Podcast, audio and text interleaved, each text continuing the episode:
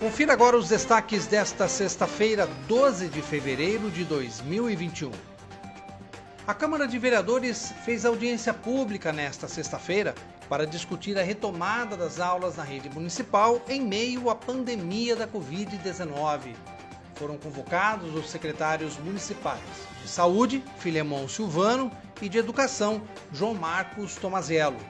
Os protocolos de segurança para os professores, funcionários e especialmente para os alunos foi o principal tema abordado no encontro.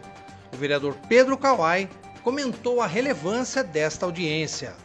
Essa audiência pública traz é, conhecimento, traz transparência para as ações que a Secretaria de Educação e a Secretaria de Saúde estão desenvolvendo para atender as nossas crianças e principalmente os profissionais da educação que estão envolvidos diretamente no atendimento dessas crianças.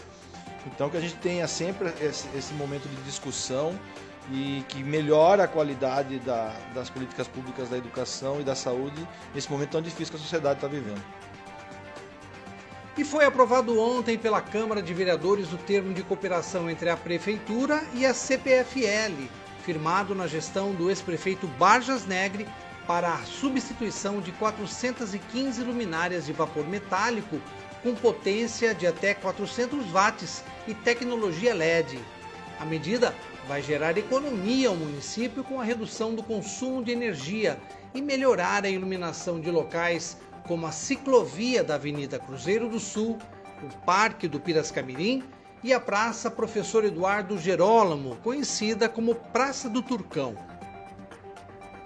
Acompanhe os nossos podcasts pela Rádio Kawai, disponível no Facebook, Instagram e no Spotify.